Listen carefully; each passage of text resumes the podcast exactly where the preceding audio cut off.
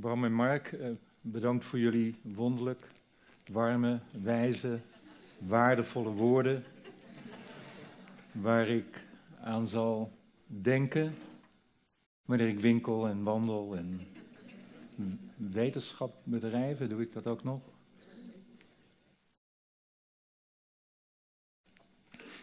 Uh, we hopen dit als document te bewaren. Als jullie anders over ons gaan denken, dat we het nog als bewijs tevoorschijn kunnen toveren. Nee, ik denk niet dat dat nodig is.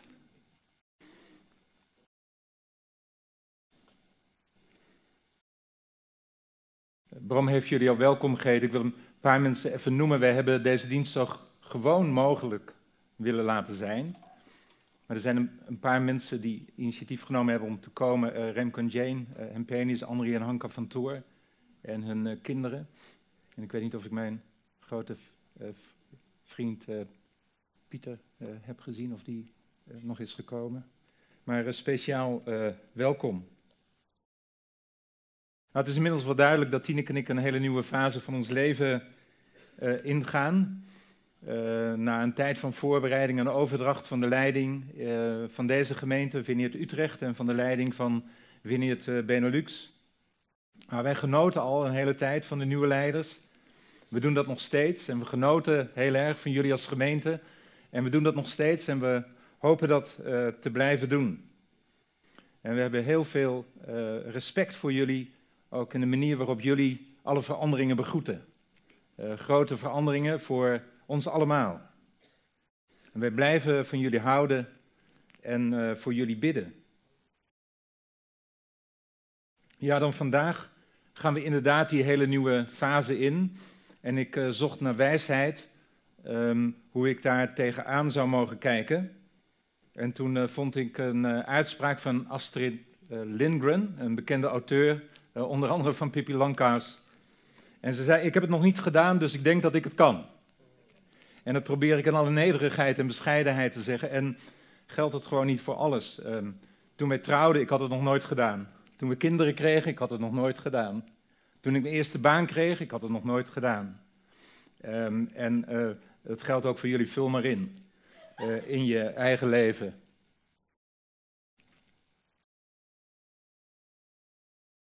Ik wist niet dat het zo grappig was wat ik zei. En op eh, dit moment, terwijl ik jullie betekenisvol hoop aan te kijken, uh, wil ik jullie bedanken voor jullie liefde en geduld uh, voor Tineke en mij. En voor, uh, voor jullie liefde voor ons en jullie geduld met mij.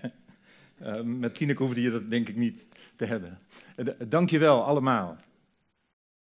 En ik wil één uitzondering maken, één iemand met naam en toenaam noemen. lieve Tineke. Vandaag beëindig ik mijn fulltime taak in de gemeente. Uh, ik was dan officieel fulltime, we deden het steeds samen. Als jullie echt achter de schermen hadden kunnen meekijken, dan weet je dat je haar meer dankbaar moet zijn dan mij. Dank je voor je liefde en geduld met mij. Al die jaren dat we elkaar leren kennen, in 1970. Al meer dan 45 jaar. En uh, woorden op dit moment schieten tekort om te zeggen wat je voor mij betekent. Hoeveel je voor mij betekent. Je hebt me leren liefhebben. Mark en Bram hebben dat ook al gezegd. Je houdt niet zozeer van de voorgrond en uh, laat het voor iedereen duidelijk zijn, niet omdat ik dat niet zag zitten. Integendeel, omdat je het graag wilde doen op jouw uh, eigen, wat ik wel noemde, 3B-manier. Bijbelen, bidden en bemoedigen. En het dienen voor een publiek van één persoon. Juist ook het dienen waar niemand het ziet. Je was en je bent mijn maatje. Ik houd van je en ik hoop dat we nog heel lang van elkaar kunnen genieten, ook in een nieuwe fase uh, van ons leven.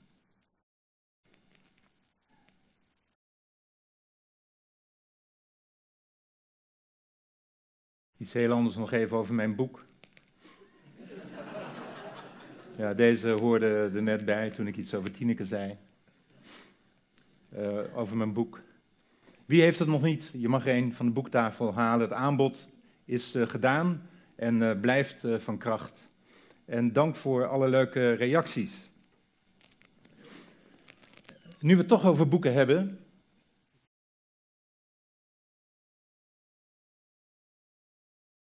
Jullie hebben toch wel gehoord wat ik tot nu toe heb gezegd? nu we het toch over boeken hebben. Uh, wie van jullie uh, kent dit uh, boek? Ehm, het gewijde dagboek van Adrian Plas, destijds toen hij het schreef. 37 en drie kwart jaar. Wie kan zich identificeren met die leeftijd hier?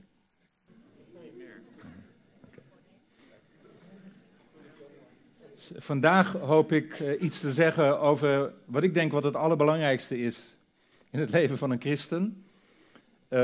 En, en ergens daarna volgt, volgens mij is dit verplichte literatuur. Voor ieder van ons. Ik wou dat ik het vaker had gelezen, dan had ik mezelf minder serieus genomen. En dat was beter geweest voor jullie en voor mij. Ik verdenk Hendrik Groen, uh, de auteur van een op dit moment populair boek, winnaar van de NS Publieksprijs 2016, Pogingen iets van het leven te maken. Het geheime dagboek van Hendrik Groen, tussen haakjes 83 en een kwart jaar. Wie kan zich daarmee identificeren hier? Ik verdenk hem ervan dat hij Adrian Plas heeft nageaapt. Die schreef dit boek in het Engels al, Sacred Diary, in 1987. En uh, sinds 1991 is het in het Nederlands uh, verschenen en heeft het uh, veel herdrukken beleefd. Dat is 30 jaar geleden. En de vertalers schrijven in een vooraf op pagina 3: Christelijke satire is dun gezaaid. Grappig genoeg over de kerk en haar gelovigen, maar die komen in het algemeen meer voort uit frustratie dan uit liefde. R.I.M. Plas noemt zichzelf een gelovige relativist. En de bron van zijn humor is een grote bewogenheid met de gemeente van Jezus Christus, met de kerk. En zijn Sacred Diary ging in Engeland inmiddels 160.000 keer over de toonbank. Blijkbaar hebben heel veel mensen behoefte aan herkenning in plaats van instant antwoorden. En blijkbaar kunnen ook veel christenen lachen als er op een relativerende manier wordt geschreven over de dingen die hen het diepst roeren. Straks aan het eind lees ik voor uit het boek en pas het toe op mezelf. Sinds de overdracht uh, van de leiding van deze gemeente op 11 september is er een prekenserie ontstaan over de liefde van de Vader. Uh, Bram en Rosemary, Janneke en ik en ook anderen hebben in die serie meegepreekt. We hebben eerder gememoreerd dat we daarbij terug zijn bij het hart van de vineerd, de liefde van de Vader. Bij onze identiteit als zonen en dochters van de Vader. Bij de liefde van de Vader voor ons, voor elkaar en voor de mensen die Jezus nog niet kennen. De vorige keer dat ik erover sprak stond in het teken van 1 Johannes 4, vers 19. Wij hebben lief omdat God ons eerst heeft lief gehad. En vandaag ga ik, ga ik graag nog één keer door op dit thema van de liefde van de Vader. En probeer ik te spreken over wat ik denk wat het allerbelangrijkste is. Dus kijk, ik had iets in mijn zak uh, gestopt. Uh, ik weet niet of de mensen op de achterste rij dit herkennen, maar wat zou dit zijn?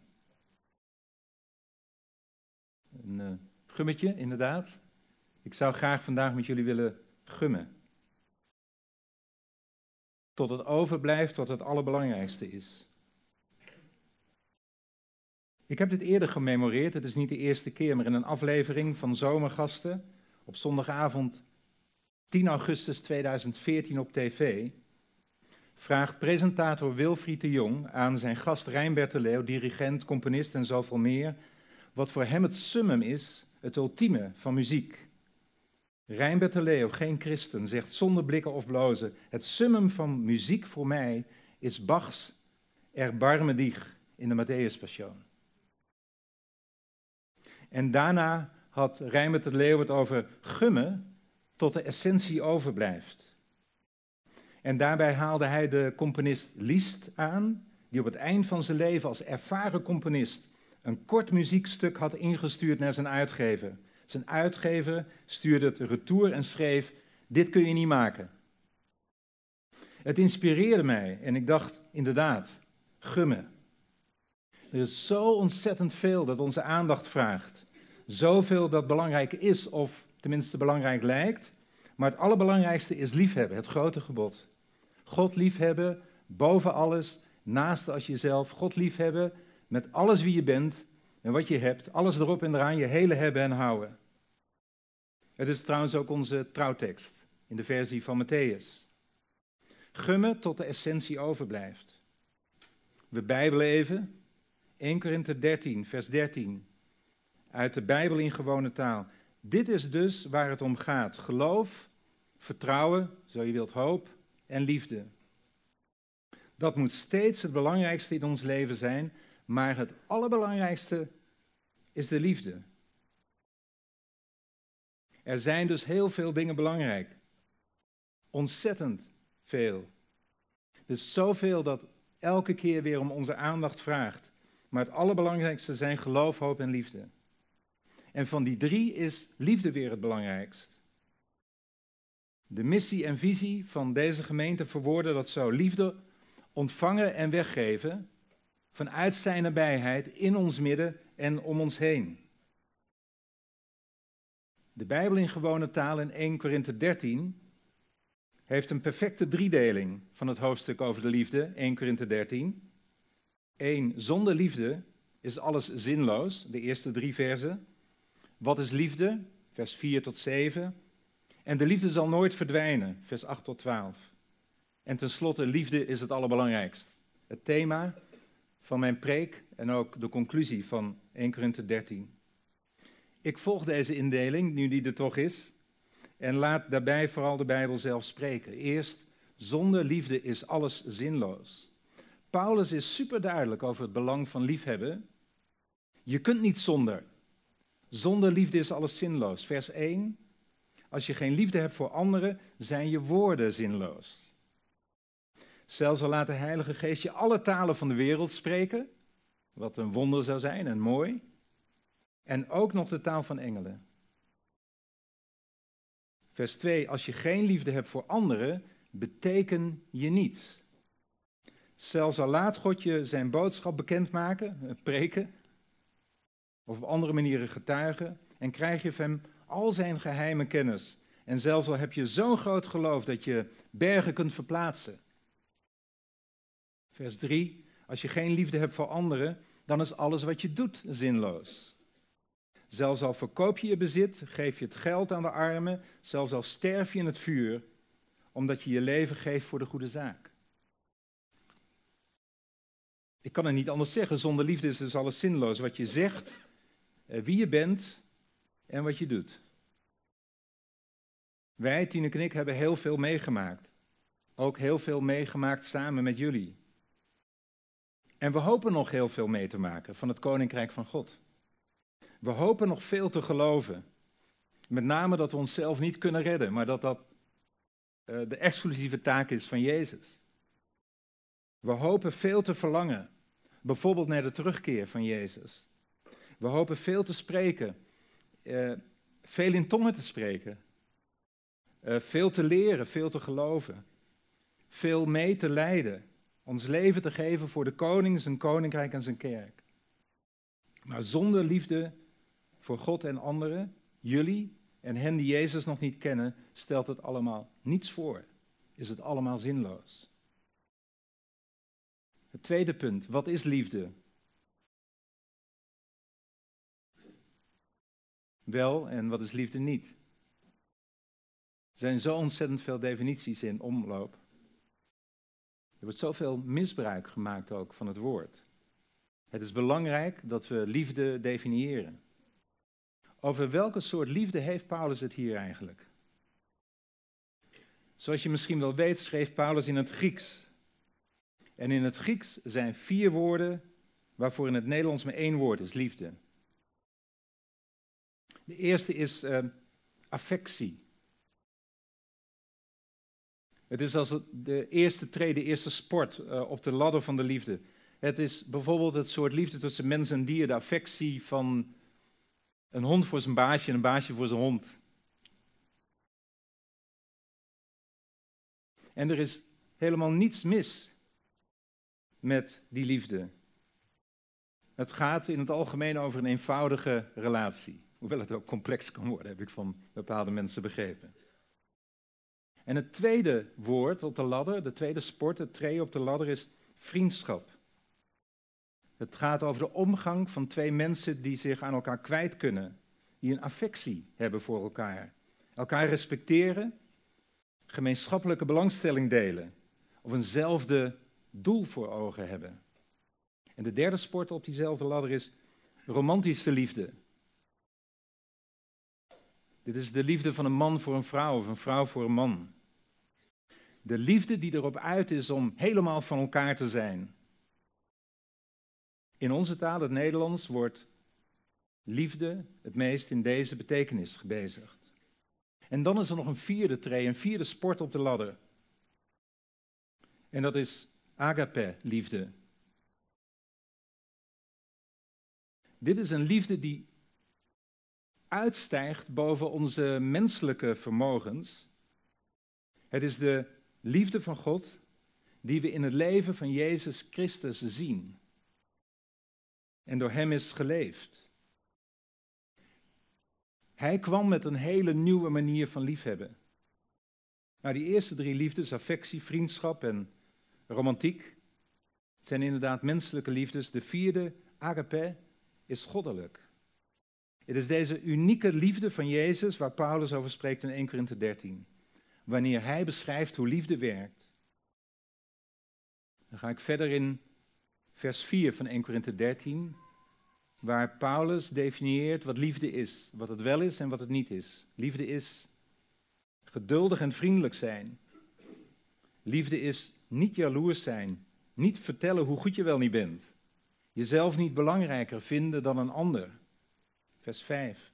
Liefde is een ander niet beledigen. Heel erg in de mode. Niet alleen aan jezelf denken. Geen ruzie maken, geen wraak willen nemen. Liefde is blij worden van het goede en een hekel hebben aan het kwaad.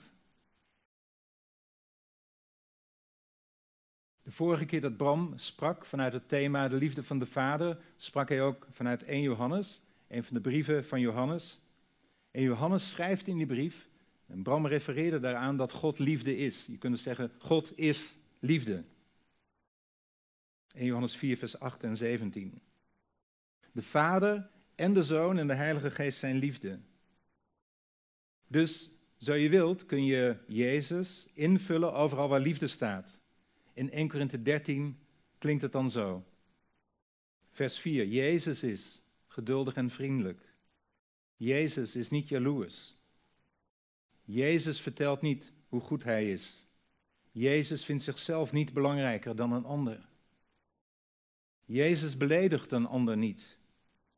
Jezus denkt niet alleen aan zichzelf. Jezus maakt geen ruzie en Jezus wil geen wraak nemen. Jezus wordt blij van het goede en Jezus heeft een hekel aan het kwaad. Agape liefde is niet abstract, het is een persoon. Het is de persoon van Jezus Christus. Liefde is niet abstract, liefde is concreet. Het is in vlees en bloed geleefd door Jezus. En de Bijbel heeft niks met een abstracte God. De Bijbel heeft niets met abstracte liefde. We kunnen misschien nog verder gaan. Wanneer Jezus in ons woont, kunnen we onze eigen naam invullen voor liefde. Als zonen en dochters van de Vader leven we vanuit een liefdevolle relatie met de Vader, vanuit Zijn nabijheid. Dat betekent dat we betrokken zijn bij wie de Vader is, bij Zijn karakter, bij Zijn kracht, wat Hij doet, wat de Vader zegt. En net als de Zoon van God Jezus Christus door te leven door de Heilige Geest, wordt zijn leven van liefde in ons herhaald. Liefde wordt dan concreet in onze levens. De agape-liefde van Christus in ons, christenen. Als we onze naam zouden invullen, dan klinkt het zo. Ik gebruik even het woordje ik, maar vul je naam in. Vers 4. Ik ben geduldig en vriendelijk. Ik ben niet jaloers. Ik vertel niet hoe goed ik ben. Ik vind mezelf niet belangrijker dan een ander. Ik beledig de ander niet. Ik denk niet alleen aan mezelf. Ik maak geen ruzie en wil geen wraak nemen. Ik word blij van het goede en ik heb een hekel aan het kwaad. Ik verdraag alles wat er met me gebeurt. Ik blijf geloven en vertrouwen. Ik blijf altijd volhouden. Als je dit hoort, kan ik me voorstellen dat je een vraag hebt. En die vraag komt nu. Hoe zit het als ik faal? Ik weet niet wat er met jou gebeurt, maar als ik dit zo sta te lezen over mezelf, dan denk ik, help. Vanmorgen nog. We falen toch allemaal? Of ben ik de enige? Liefhebben ervaar ik als mijn Achillespees. Het is waar ik het meest kwetsbaar ben. Stel je voor dat ik zou zeggen, oh liefhebben, de agape manier, dat doe ik wel even. Of, oh joh, daar ben ik zo goed in, dat kun je van mij leren. Ik denk dat we allemaal, ieder van de ander, kunnen leren hoe agape liefde werkt. Maar ook kunnen leren van de manieren waarop we falen. We falen vaak en veel. En het kan heel pijnlijk zijn. Ik ken van die momenten dat ik mijn best heb gedaan om agape lief te hebben en dat ik op mijn gezicht ben gegaan. En soms voelen we ons schuldig. Of ontzettend schuldig. Soms schamen we ons, soms gaan we gebukt onder het gevoel dat we niet goed genoeg zijn om agape liefde uit te leven. Aan het begin van de preek uh, vertelde ik over dit boekje, het gewijde dagboek van Arian Plas. Ik wil daar een verhaal uitnemen en het op mezelf uh, toepassen. Toen ik gisteren thuis kwam, zag ik dat iedereen vertrokken was. Er lag een briefje van Tineke op de tafel. Er zou een verstoten familie zitten in café Elise bij ons om de hoek op de Mariaplaats. Of ik daar even heen kon gaan. Prachtig. Spiritueel avontuur. Ik voel me de vliegende dokter van de christelijke wereld. Ik zal nu gaan, gewapend met de geest en het woord, in confrontatie met welke krachten uit de duisternis dan ook. Toen ik in café Elise kwam, waren daar behalve het personeel alleen mijn lief Tineke en mijn dochter Janneke en mijn zoon Pieter. Ze zaten thee te drinken aan een tafeltje achterin. Ik ging bij ze zitten en vroeg, uh, waar is die verstoten familie? Uh, Pieter antwoordde, dat zijn wij. Maar het was, uh, zei ik, ik deed, het alleen maar, ik deed alleen maar het werk van de Heer. We dachten, zei Tineke, dat wij zo nu en dan misschien ook wel het werk van de Heer konden zijn, als dat niet te veel gevraagd is. Ik zei dat het me speet. We lachten allemaal. Ik denk dat God ook lachte. Het derde en laatste punt. De liefde zal nooit verdwijnen.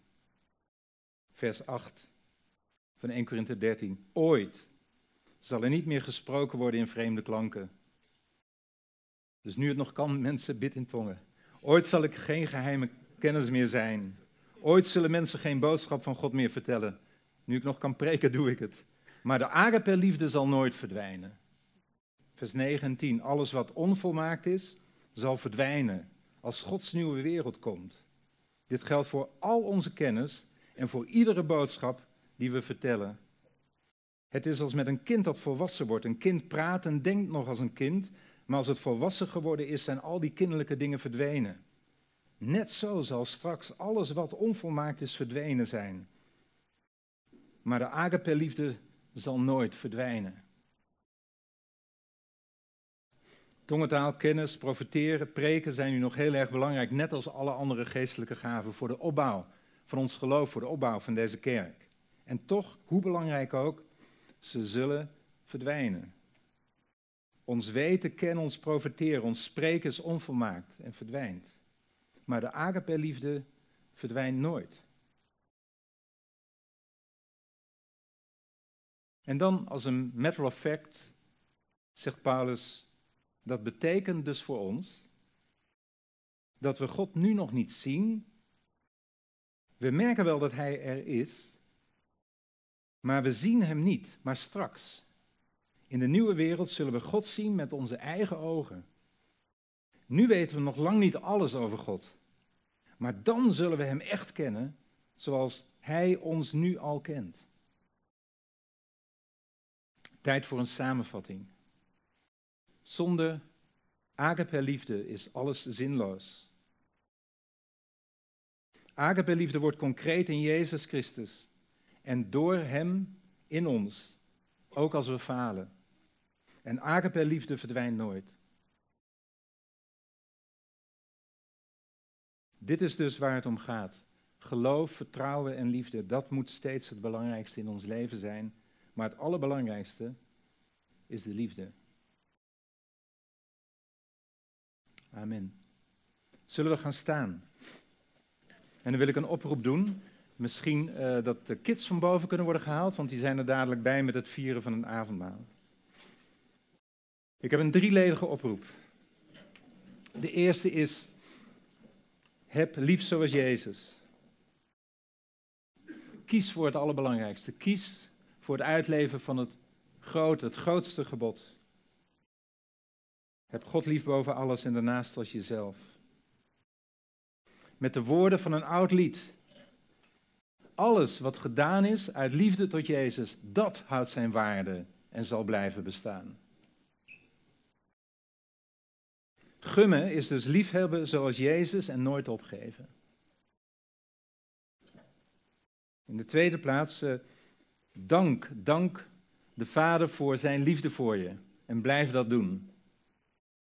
Dankbaarheid ontstopt ongeloof. Maak weg vrij voor geloof en voor de toekomst. Vandaag, op deze dag, wil ik jullie nog een keer bedanken voor jullie liefde voor ons en jullie geduld met mij. En we vieren direct avondmaal en wat ik graag zou willen is dat jullie mij vergeven voor al die keren dat ik je tekort heb gedaan, dat ik niet agape lief heb gehad. En ik hoop dat jullie bereid zijn uh, om dat te doen.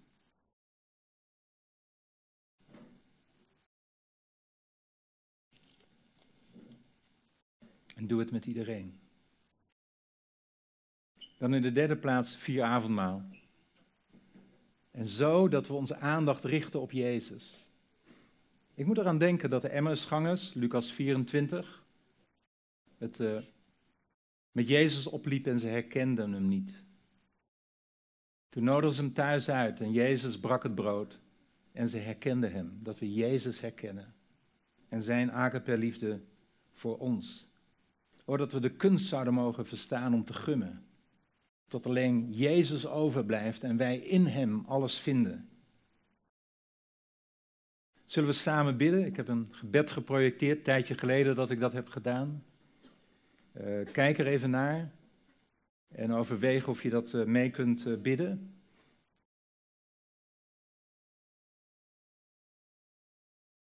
En we bidden dat terwijl de kids ons weer vergezellen. Ja, zullen we het bidden? Vader, dank u voor uw agape liefde voor ons. Help ons uw agape lief te hebben boven alles. Met alles wie we zijn en wat we hebben. En elkaar en de mensen die u nog niet kennen als onszelf. Help ons om vergeving te vragen aan u en anderen. Anderen te vergeven. En help ons onze aandacht te vestigen op Jezus. En zo samen avondmaal te vieren.